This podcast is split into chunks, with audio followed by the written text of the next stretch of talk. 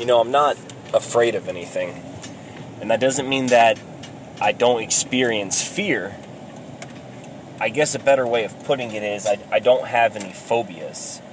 I was in a class one time and the instructor told us that everybody has a phobia, you know, and he's like, let's go around the room and we're gonna we're gonna share what our phobias are and and uh, one girl in the class said that hers was balloons, you know, which is odd, but surely it's a phobia, you know, that if anybody had latex gloves and they started blowing them up and popping and, and I've heard of other people. I guess this is a this is a common thing. I'm not sure what the the, the name of that, that phobia is, but it's a legitimate phobia.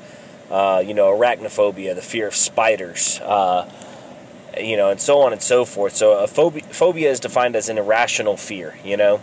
Um, I don't think it's irrational to be scared of rattlesnakes, for instance.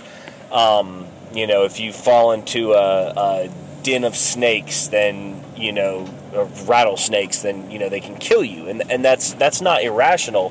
What's irrational is laying in bed at night worrying about snakes, worrying about a snake being under your sheets, or every time you put your shoes on, worried that there's going to be a snake inside. Unless, of course, you're camping in the desert or something.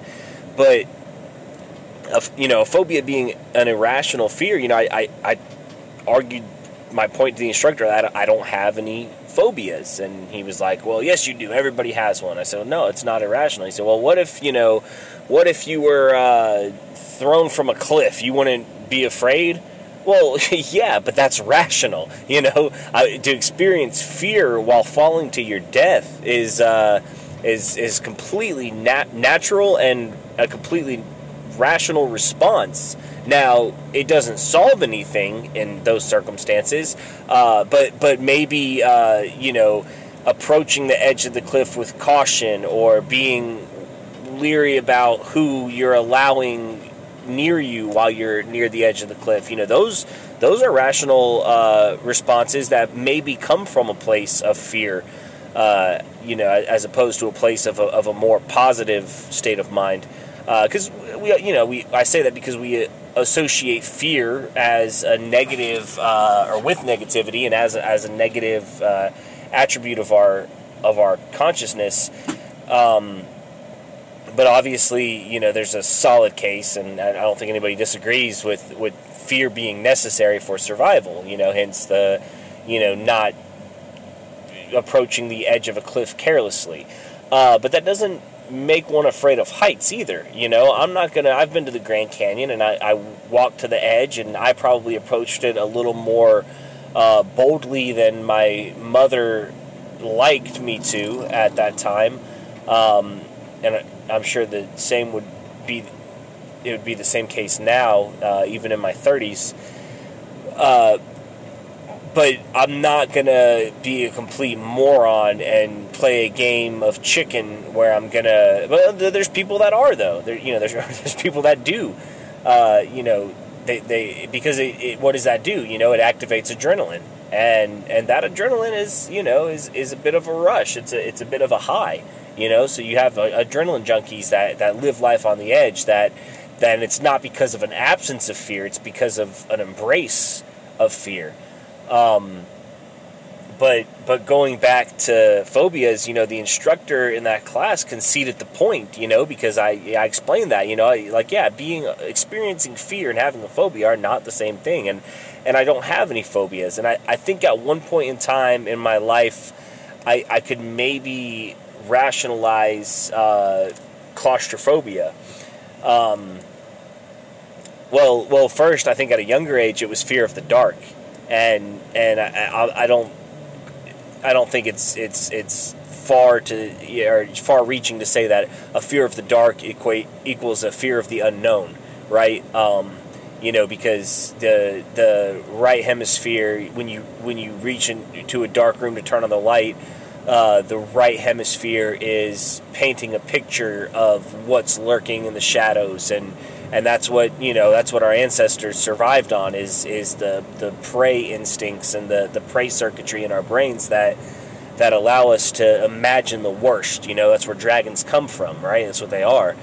Uh, that that chaos, the the the unknown, you know. And so that's a that's an innate, uh, natural human uh, function to be a, afraid of the dark, especially at an early age. Uh, but overcoming that, it, it's not fear of darkness, you know, and realizing that it's fear of the unknown. For instance, if I'm sitting in my room and I turn the lights off and it, it could be pitch black, but I know there's nothing in the room that can harm me, so it would be irrational at that point to fear the darkness itself. Um, and I think I at a young age, I overcame that. A very, I'm, I'm talking maybe five years old. I decided, maybe four. I like, like before I could even conceive what I was doing, I would go into my closet or, or turn off the lights in my room and I would face those fears. I would, I would sit in the dark and until I wasn't afraid anymore. Until I realized there was nothing to be afraid of, you know, and, and then part of it too, uh, you know, being in in in unfamiliar places, uh, martial arts training I think helped me a lot with that too because it, it became a it became a sentiment of be the scariest thing in the dark and there's nothing else to fear. Uh, so that was helpful. But the claustrophobia thing later on, um, it, it, it, wasn't. I think maybe seeing the movie The Jacket in theaters incited some of that. Uh, it's a great movie. They put the they put uh, Adrien Brody in a straitjacket and put him inside a, a, uh, mortician's box while he's alive, and he uh, they I think they give him some drugs or something that cause him to hallucinate the past, and you know he essentially time travels with his mind. It's a, it's a cool movie, but he's there's parts of the film, especially seeing it in theaters on the big screen, where he's inside the box, and it's just that's all you see is the line at the top of the screen, the line at the bottom of the screen, and and him in a straitjacket in the middle, panicking and breathing heavy. Uh, it's a very anxiety-inducing film, especially for somebody who who suffers from real claustrophobia. Um, but what I did is. Uh, I went into the crawl space in the attic in my parents' home uh, where the nails from the roof uh, stick through. And I would crawl up there and I would just lay there. And if I got up or stretched or moved too much, I'd get stabbed by the nails. And so I really didn't have much of an option, uh, you know, except to crawl out, uh, which was, you know, essentially an army crawl backwards and, and, so there, there's a there's I think there's a, a, degree of patience that has to come with claustrophobia, like knowing this will pass, and like like that urge to stand up or to stretch or to want to move, and you're restrained and you can't. You have to be patient. You have to remain calm, work through it, rationalize through it. Uh, you know, because it's something that, and, and I guess that's what it is. It's a loss of control because you don't have the control. You don't have the freedom to just stand up and jump or whatever. You know. Um, another thing I did when I was uh, probably a little bit older uh, a couple friends of mine and myself, we would get skateboards and we would actually, and I know this is dangerous, everybody tells me, but we would climb into storm drains and, and we would climb into different size storm drains. Some of them were just large enough for, you know, one body on a skateboard to, to pull themselves through. And that was nerve wracking because with that, it's, you're not talking about, you know, eight, ten feet back to the attic access. You're talking, we would go you know distances in these storm drains and if the guy behind you was like nah keep going and you're in front of him you can't back up because he's not moving you know and so uh, so yeah that was that was nerve wracking and I know it was it was unsafe and it would have been a, a reasonable fear uh, in some cases but uh, here I am you know but did I die? No and uh, and so I think facing my fears has always been for me has always been the key uh, and from an early early age, I've, I've, i think I realized that. And uh, when I was about 16, 17 years old, my sister worked at a zoo, and I went to her job, and they allowed us in the house where the big cats slept. And when we went in, they had uh, it was basically a, a, hallway, probably maybe six feet across, and they had the ha- the cages, chain link fences on either side that they kept the cats in and uh, they kept them all. the The building, the structure was located in between all the exhibits, and so they all came in there. And on one side they had like leopards and bobcats and smaller cats like that, and on the other side they had the lions. And you had to stand right in the middle. They told you if you backed up toward either side that the, the cats on that side would reach through the fence and scratch you, so you had to stay right in the middle. And when they let the lions in, the females all came in first, and they filed in one at a time uh, to their areas and the male lion came in last. And at that point in my life, I was, uh, you know, I had several years of martial arts training, and I was a, a, cocky little shit. And I always thought, like, if I get attacked by a wild animal, I'll kick it in the throat or something, you know, thinking like pit bulls and shit. You know, a, a, a teenage boy, you know, at 17 can can overcome physically overcome a pit bull, you know, uh, because of our our mental abilities as well.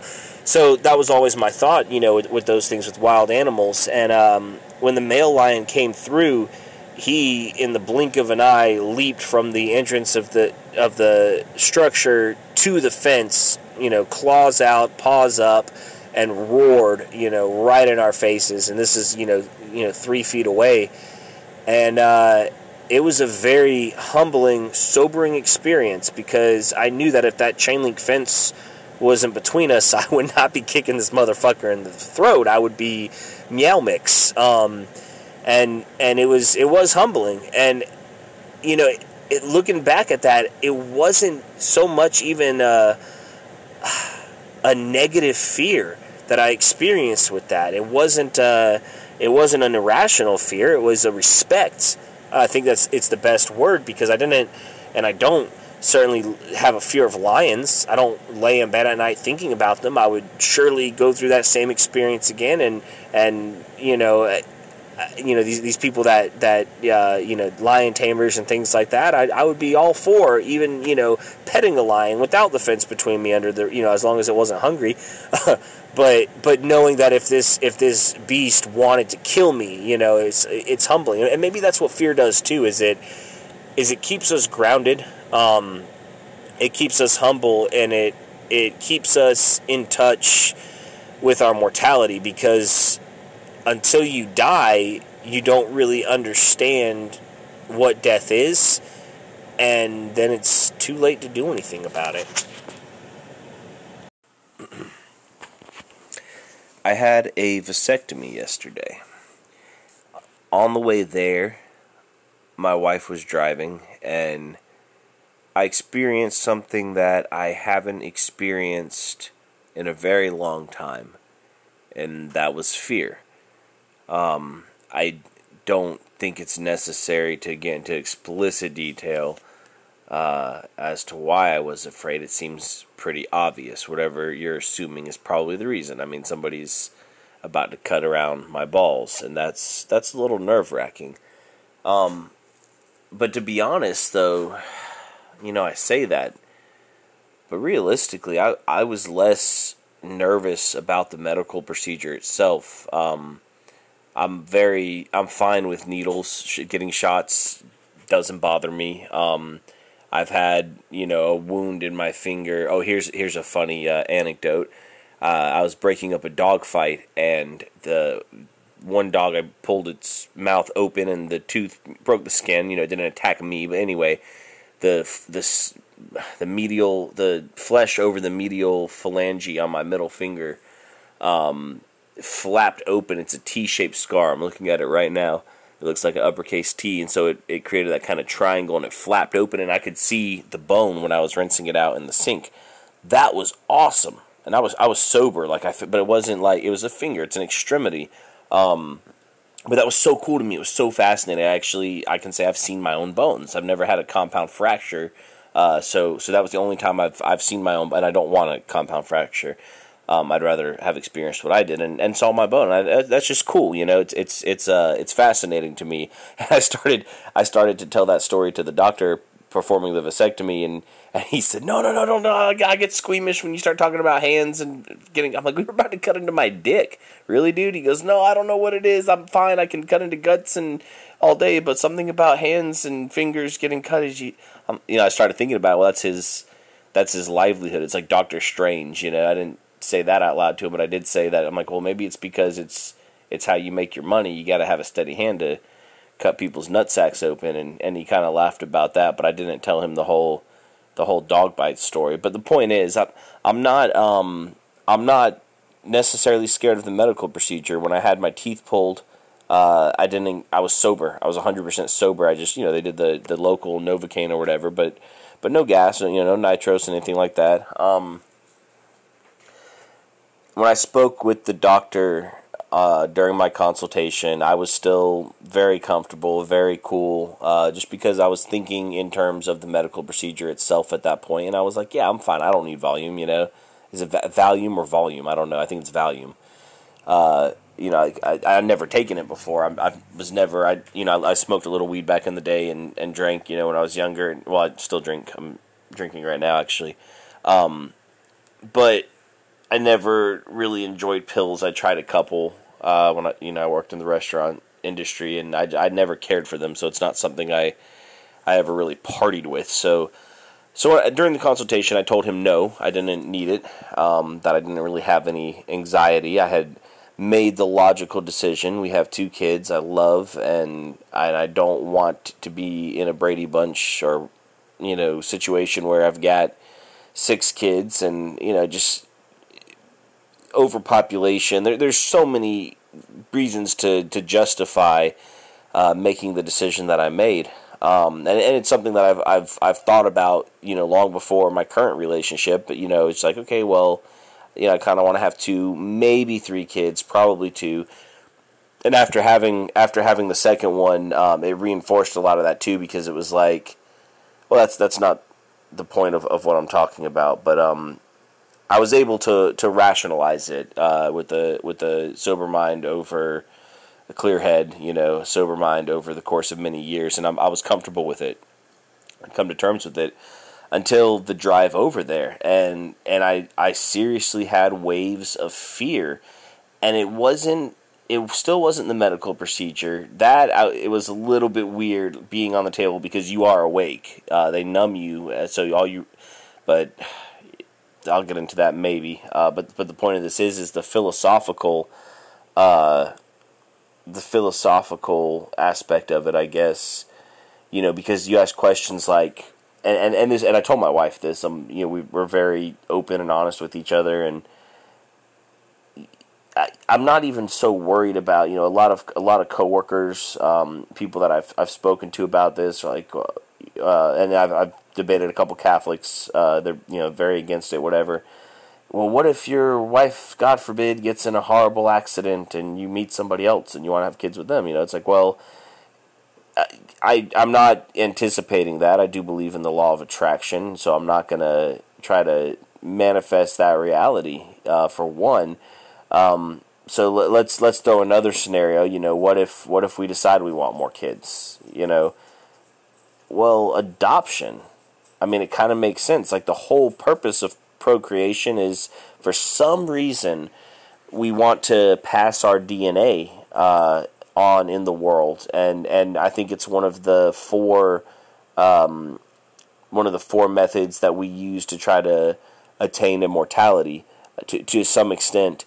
Um, we you know so we have this we have this proclivity to to want to pass on our DNA and then I've heard, God, I've heard theories uh, about how you know DNA is the real driving force. Our genetics are driving us. That we are just vessels, and that our behavior is dictated by our DNA, and by our genetics, and that's what the real organism is. Is is the DNA, and that you know that's why we want to pass it on. Whatever. Um, and I've you know I've for whatever it is I I've, I've never I never put that much thought into it before having kids. Um, but but maybe there's some truth to that. And and people who you know who aren't able to have children for medical reasons but want them, I think, and and I hate to say this out loud because it, it sounds insensitive to them and and it sucks, but I think they kind of settle to an extent when they you know they don't have the option so you you know you you take the cards you're dealt and you do the best you can um, and that's something that you know I, I don't think adoption you know just in case I ever adopt any kids and they listen to this one day surely I will love you um, so so I but I I guess the point is I don't plan on doing that at this time and I don't want to accidentally have more kids than I anticipated because I don't think that helps things either. Uh, so you know I'm able to rationalize through it. So then you throw these other scenarios and because I have a very uh, philosophical mind, um, something far less realistic. But you know, let's say it's a Noah's Ark situation, right? Let's say, okay, well, you're one of the last humans in this apocalypse and you have to repopulate the planet. You know, well, guess what? Not able to. And and and I know that that's ridiculous, but it's it's just one of those things that that goes through your head, you know, because there's a lot to process when you're about to make a decision like this. Um, you know, and, and in that case, you know, we're in an apocalypse situation. Well, guess what? If the repopulation of the planet depends on the ability to procreate, then I'll sacrifice myself for those who can. You know, and I'll I'll fight and defend them and preserve the species that way. You know, so so there's, and I know that's that's completely ridiculous. It's uh, ridiculous hypothetical. It's more of a, like I said, a philosophical uh, thought than anything else. But um, but going, you know, driving there I'm also I, I am on painkillers right now, so I'm kind of a little bit slurry. I've had one and a half drinks, but I what am I on? Hydrocodone. I don't really do pills very often, so it is necessary because my balls hurt. Feels like getting kicked in the nuts for about 24 hours. Not gonna lie, that kind of sucks. But hydrocodone makes you numb. My body's like pretty chill. I can't feel my legs so that's always cool. Um, but I did feel fear. And what was interesting, so I spend a lot of time in my head. I overthink everything. And uh, which is beneficial for making a, a, decision like this, you know, because although I had already come to terms with it, um, I felt physiological effects from the fear I was experiencing. And it wasn't a rational fear, but I wouldn't say it was, well, I guess it was a rational fear because I wasn't, once again, I wasn't afraid of the medical aspect of it. I was afraid of the philosophical implications, you know, because it's, it, it, it's, it's not something you do. You know, the doctor even explained. He's like, "Look, vasectomies are reversible, but you don't do it thinking you know planning on getting it reversed. You know, it's expensive. It's it's not as effective. It's not as safe. You know, just so consider it permanent. You know, and and so it's it's it's making that that decision that's going to change something for the rest of your life. It's a big decision in that aspect, and so that's that's what the the fear really was. Um, and I think that's that's pretty justified, and it's something that that one should definitely put a lot of thought into before you know just leaping into that decision, especially if you don't have kids, because you know you never know. Um, but it, but it it was interesting to me that I actually you know I, I felt waves of adrenaline. Um, that you know just sitting there not not being in a, a fight or being in a, an altercation or something but just just sitting there with my own thoughts and um and and you know it's a meditation exercise too is to be able to activate your adrenaline with thought but that's on purpose. This wasn't on purpose. This was real shit you know? And and i don't i guess i don't go through uh uh that many haven't been through that many life changing decisions. You know buying a house whoop de doo you know? Uh selling a car whoop de doo making it so you can never have children again you know? That's it's a scary thing. And and I was able uh, at one point. This was this was cool because I, I I wasn't trying to you know, Sarah was. I think she could kind of tell that I, my wife, she could kind of tell that I was a little nervous or whatever. So she was trying to, I guess, get my mind off of it. And she kept trying to talk about other things, but, but I, I wasn't trying to get my mind off of it because it's it's a not an opportunity. It's not an experience that you get to that you get to go through every day and, and I embrace those experiences. And so I, I wanted that fear. I wanted to feel it. I wanted to to go through it and to experience it because it, you know it's it's feeling being alive. Um, and and so during that I, I was able to use it to to imagine and to connect to some other things and one of them was facing death. Uh, I was able to to take that feeling and apply it to the idea of facing death um, and you know wrap my head around uh, you know execution by firing line or you know or just different ways to die i started thinking about it you know because it is it is a permanent thing and and then also imagine imagining what it would feel like because you know we're in the car, we're getting closer and closer to the hospital. Um, get going into the building. I'm getting onto the elevator. I'm riding the elevator to the third floor. Walking down the hallway. Every every physical thing that's happening is bringing me closer and closer to this permanent decision, and uh, and it was kind of it, it, kind of made me think about that. You know, well, what if you're a prisoner up for execution? You know, and and every step you're taking down the hallway toward uh, the gallows is bringing you closer to that that finishing moment, and uh, and that's something that's and and, and I'm not equating uh, a vasectomy with death itself because I I'm not Catholic. I don't think I you know I murdered the uh, unborn children or, or anything like that. It's just such a permanent thing, you know, and, and it's something that is that is you know it's kind of a big deal. It's kind of life changing and and I'm I, am i am not regretting it by any means. I'm still um, I'm still able to rationalize rationalize it, and uh, you know I'm not sober right this second, so I'm a little bit uh, maybe not as articulate as normal. Um, but I was sober till about 4 p.m. today, until I had to get up and take a shower, and my balls started hurting. So, hence the hydrocodone and whiskey. But no, it's um, it's not a feeling that I would shy away from, and I, you know, it gave me a little more understanding too as to where panic attacks come from, which I didn't have a panic attack, and it, but but I was able to think like, okay, well, if somebody is feeling this, if they're feeling this fear, and they can't overcome it, that's what it would lead to. Um, so I do encourage those of you who who suffer with anxiety, um, you know, or panic attacks or whatever for, for maybe things that aren't as big of a deal. You know, people have anxiety over small stuff all the time. Um, you know, to to face it, you had you had that's the only way. I you know pe- people you know they use medication and and they talk about you know they talk about uh, different ways to suppress it or to to whatever, but but embrace it you know, like like you have to. You, the only way to conquer your fear is to is to is to th- think about it. Don't avoid it. What, what you know, it's it's it, avoiding something doesn't, especially something that's inside of you. It doesn't make it go away. Um, so I don't know. I, I I love to talk to people about this kind of stuff when when I have the opportunity. I and I'm trying to get better at that. I think I think that's part of part of why I'm I'm talking about this now is I want to get better at helping people deal with fear and deal with anxiety. And I've, I've lacked a lot of empathy, which is why I was kind of excited about this experience. Uh, not the the whole snip snip, but just the, the fear part of it.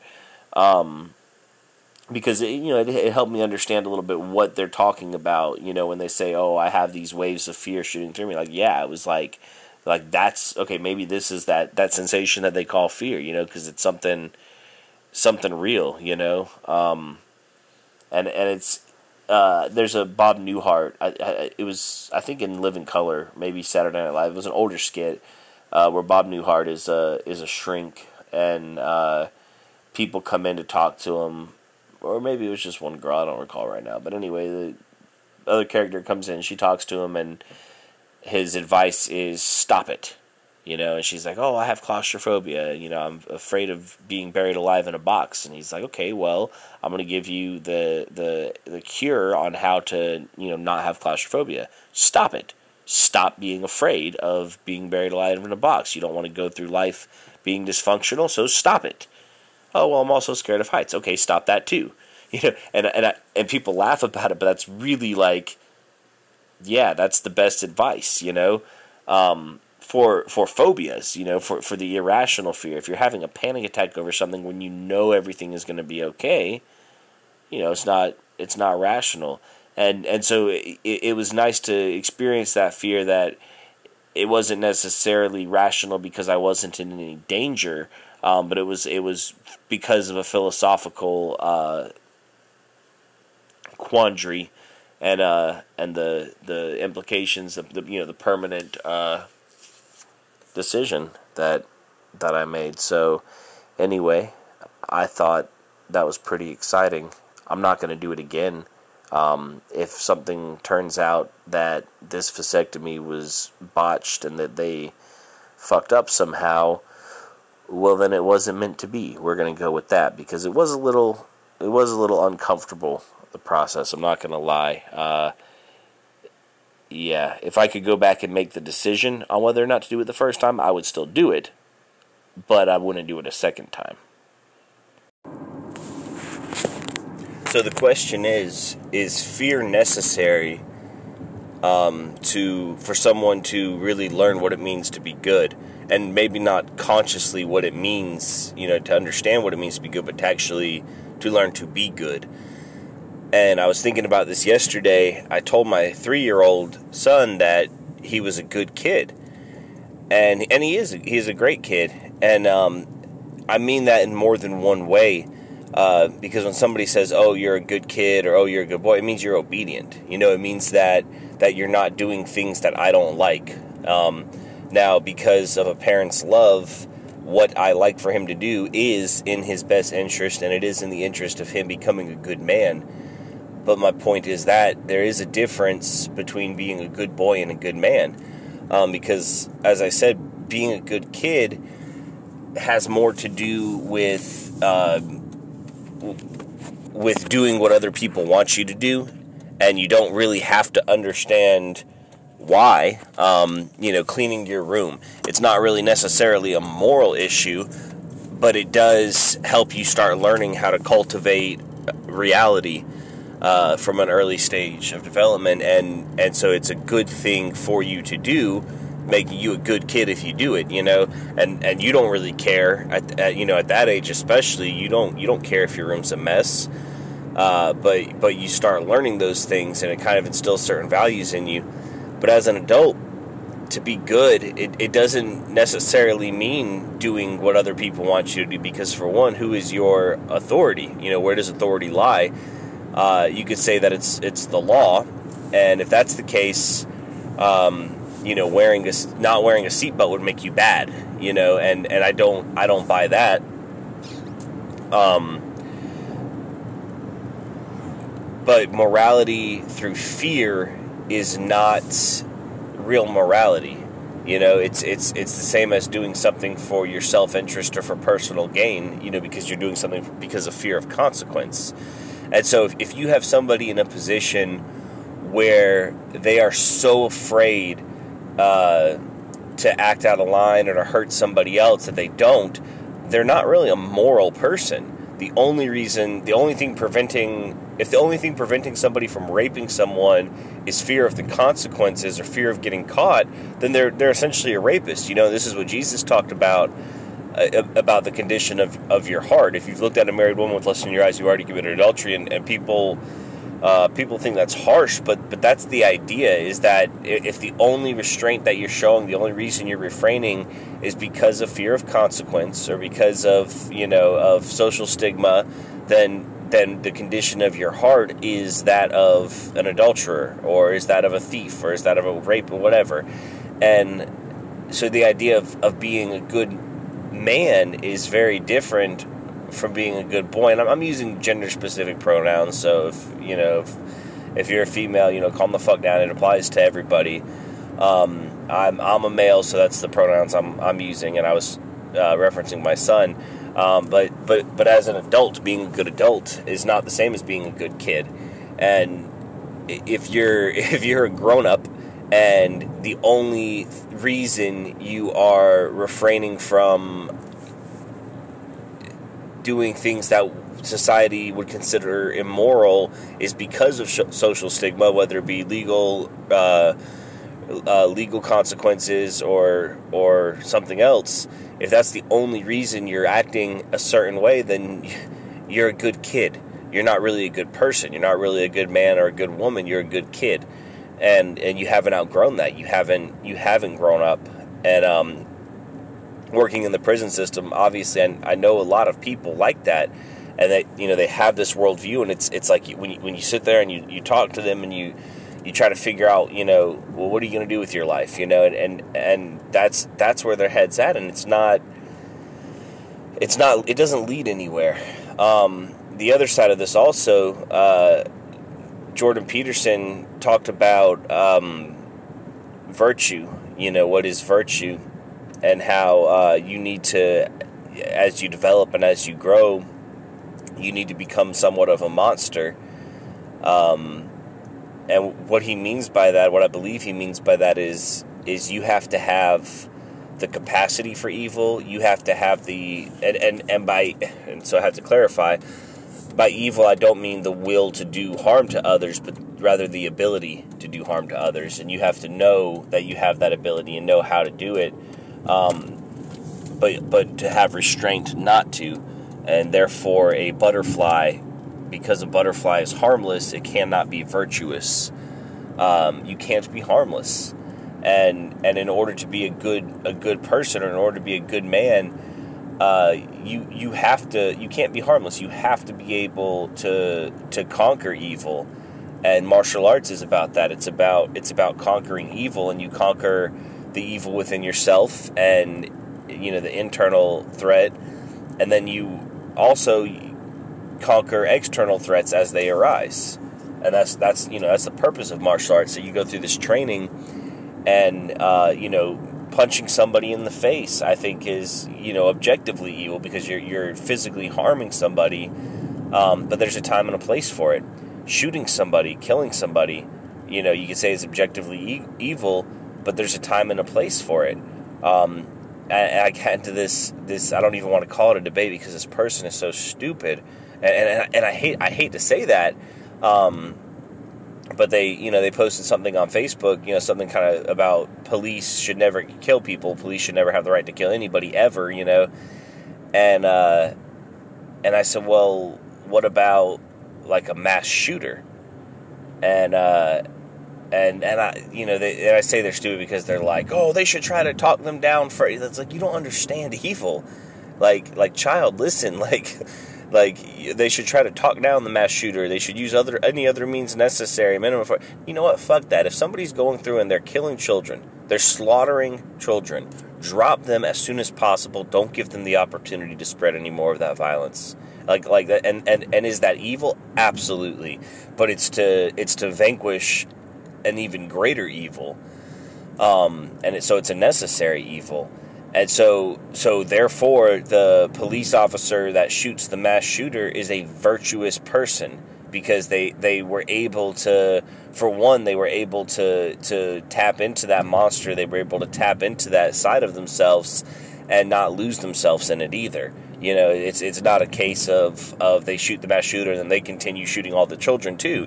They're able to show that restraint. They're able to to differentiate, and so so to be good it also I think it requires understanding. And and I've I've had this discussion um, with one of my coworkers. He and I have gone back and forth about this a lot, and he's he's really big about you know uh, he's he's very um, biblically oriented.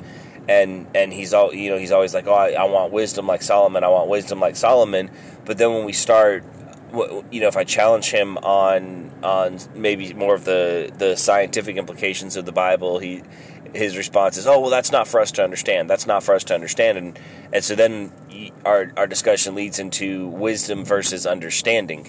Um, you know, because the Bible says, lean not on your own understanding. I mean, that's talking about trusting God.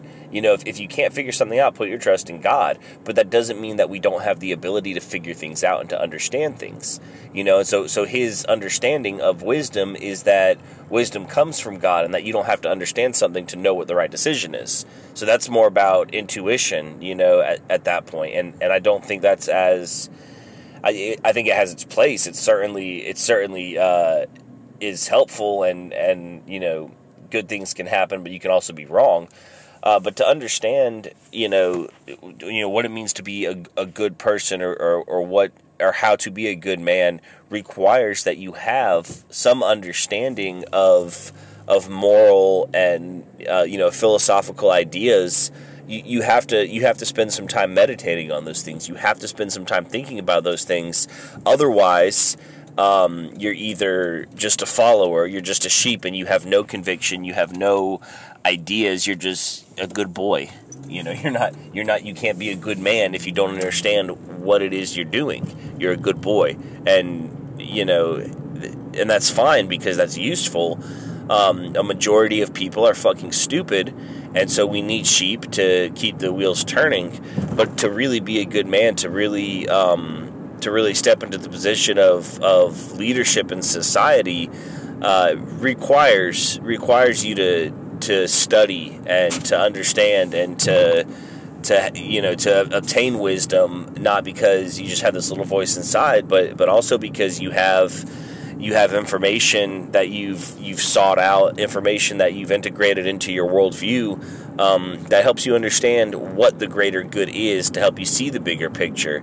And and when you get into these um, when you get into these discussions you're not just shouting the other person down uh, you know it's it, it's part of it is, is keeping an open mind, um, but to but to also you know orient yourself toward the higher conceivable good or toward the highest conceivable good, uh, and and I think that's what that's what being a good man is, and it, that that comes with self-sacrifice a lot of times too, because you if you know what's going to be if you know what action is going to help facilitate the greater good, um, you know, or the best the best scenario for everybody to minimize suffering, and that action may be, uh, you know, at your own expense to some degree or another.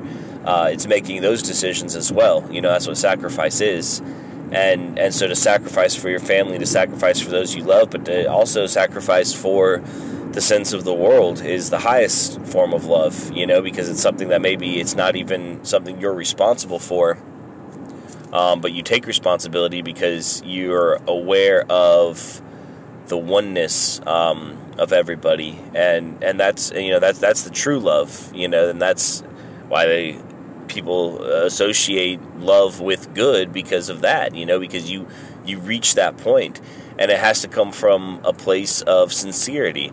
Once again, you can't you can fake it, um, but it's not. It doesn't make you a good person to fake it because if you're doing it for the purpose of recognition, uh, you know, then then it, it is for it is self satisfying and it's not it's not sincere.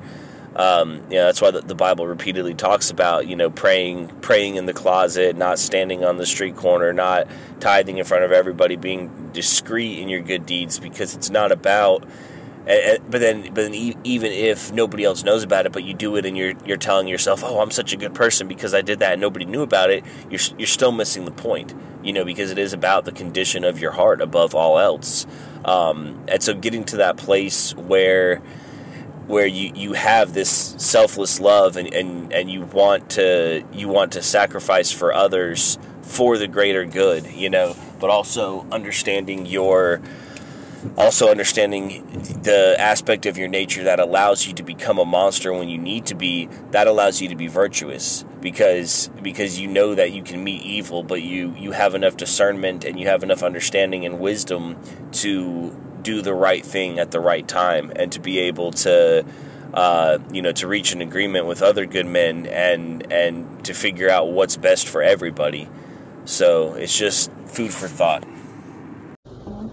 I wanted to start recording before I thought this through because I wanted to catch it fresh as it came to me. Um, I haven't listened to the previous segments of this set. Um, but I do I do remember some of them. I do remember um, speaking about the fear I had leading up to my vasectomy and and how fear is a uh, rather foreign concept to me. I've been pondering what it is exactly that causes fear. Um, and in a sense, you know, we could say, oh, it's survival, you know, that it's an instinctual reaction. Um, that you know has to do with survival, uh, fight or flight. Uh, but it's it's more to it than that because if you you can become desensitized to certain things, right? You can. Um, you know, a, a, lion tamer's first encounter with the large cat may induce adrenaline, but after doing it so many times, um, that lion tamer is not going to respond the same way physiologically. Um, so it's even though the the risk and the danger are the external factors haven't changed. Um, what has changed is the lion tamer himself. So, fear is obviously internalized or internal, and um, why? You know, like, like what does it come from then? Because it's not just about survival. Uh, because, like I say, you become desensitized, and, and, and granted, the reason uh, in some cases that you become desensitized is because you are more accustomed to those circumstances or you are more capable of contending the thing that made you fearful in the first place or you familiarized yourself and with the thing to the extent that you are you realize fear is unnecessary like something like trivial like being scared of the dark um, but I, I think you know putting putting some thought into it some of it has to do with um, the realization of our own shortcomings or our own inadequacies, um, and, and that causes a negative emotion as well. And So, so like for instance, in the case of me worrying about getting my vasectomy, you know, I was scared that it wasn't the correct decision, and so I was questioning my ability to make decisions, uh, to make a, a, a, decision that serious and that permanent. Um, in the case of coming face to face with a a lion, um, it would be questioning my ability to defend myself if if need be. Um, and in the case and and so in the case of fear of the dark, uh, it wouldn't be one's own inadequacies, and so the fear itself is irrational, and and that's the realization uh, one would have to come to. Um, but it is a fear of the unknown in this case, right? And so that's that's very relevant as well because um, that's what we experience a lot, and it overlaps with the uh, realization of inadequacy as well. But that's that's what we experience a lot when we're dealing with fear pertaining to the future. Um, you know, obviously, feeling fear and adrenaline and the physiological elements in the present uh, due to threatening circumstances is reasonable, you know, like coming face to face with a lion or something. Um, but thinking about the future and feeling nervous about something, anticipating something, uh, well, and, and this is a practice that I, I I want to say I learned in martial arts, but nobody ever taught it to me. It was something I just discovered on my own, and I applied it, and I did teach it to my some of my students, uh, not to the masses, but to certain ones. Excuse me. Um, is how to activate your adrenaline, and the easiest way to activate your adrenaline is through thought patterns. Um, thinking about what makes you nervous or what makes you afraid. Um, and for me, you know, it, it became more and more difficult. Um, but I, I still think, but I was able to, I was able to find where the adrenaline came from and was able to activate it without experiencing direct fear, um, or something that I couldn't, uh, I couldn't wrap my head around. And what I would do is I would picture, um, I would picture fighting in an MMA fight, um, you know, publicly, professionally, and and it wasn't the fight itself that I was scared of. It was more like the stage fright element, going out there and being critiqued by so many people. You know, it brought, a level of nervousness. Um, and I was able to to kind of tap in, you know, accelerated heart rate, tap into that adrenaline. Um, and when I actually when I actually did, I never did like you know professional UFC, but uh, I did you know a couple of uh, a couple of amateur kickboxing matches in some of the clubs in Jacksonville, and and so experiencing that. Um, it, it wasn't really scary. It really desensitized me to it in a lot of ways. Um, but I was still able at that point to to kind of tap into where the adrenaline was coming from and and you know what it was I was experiencing. So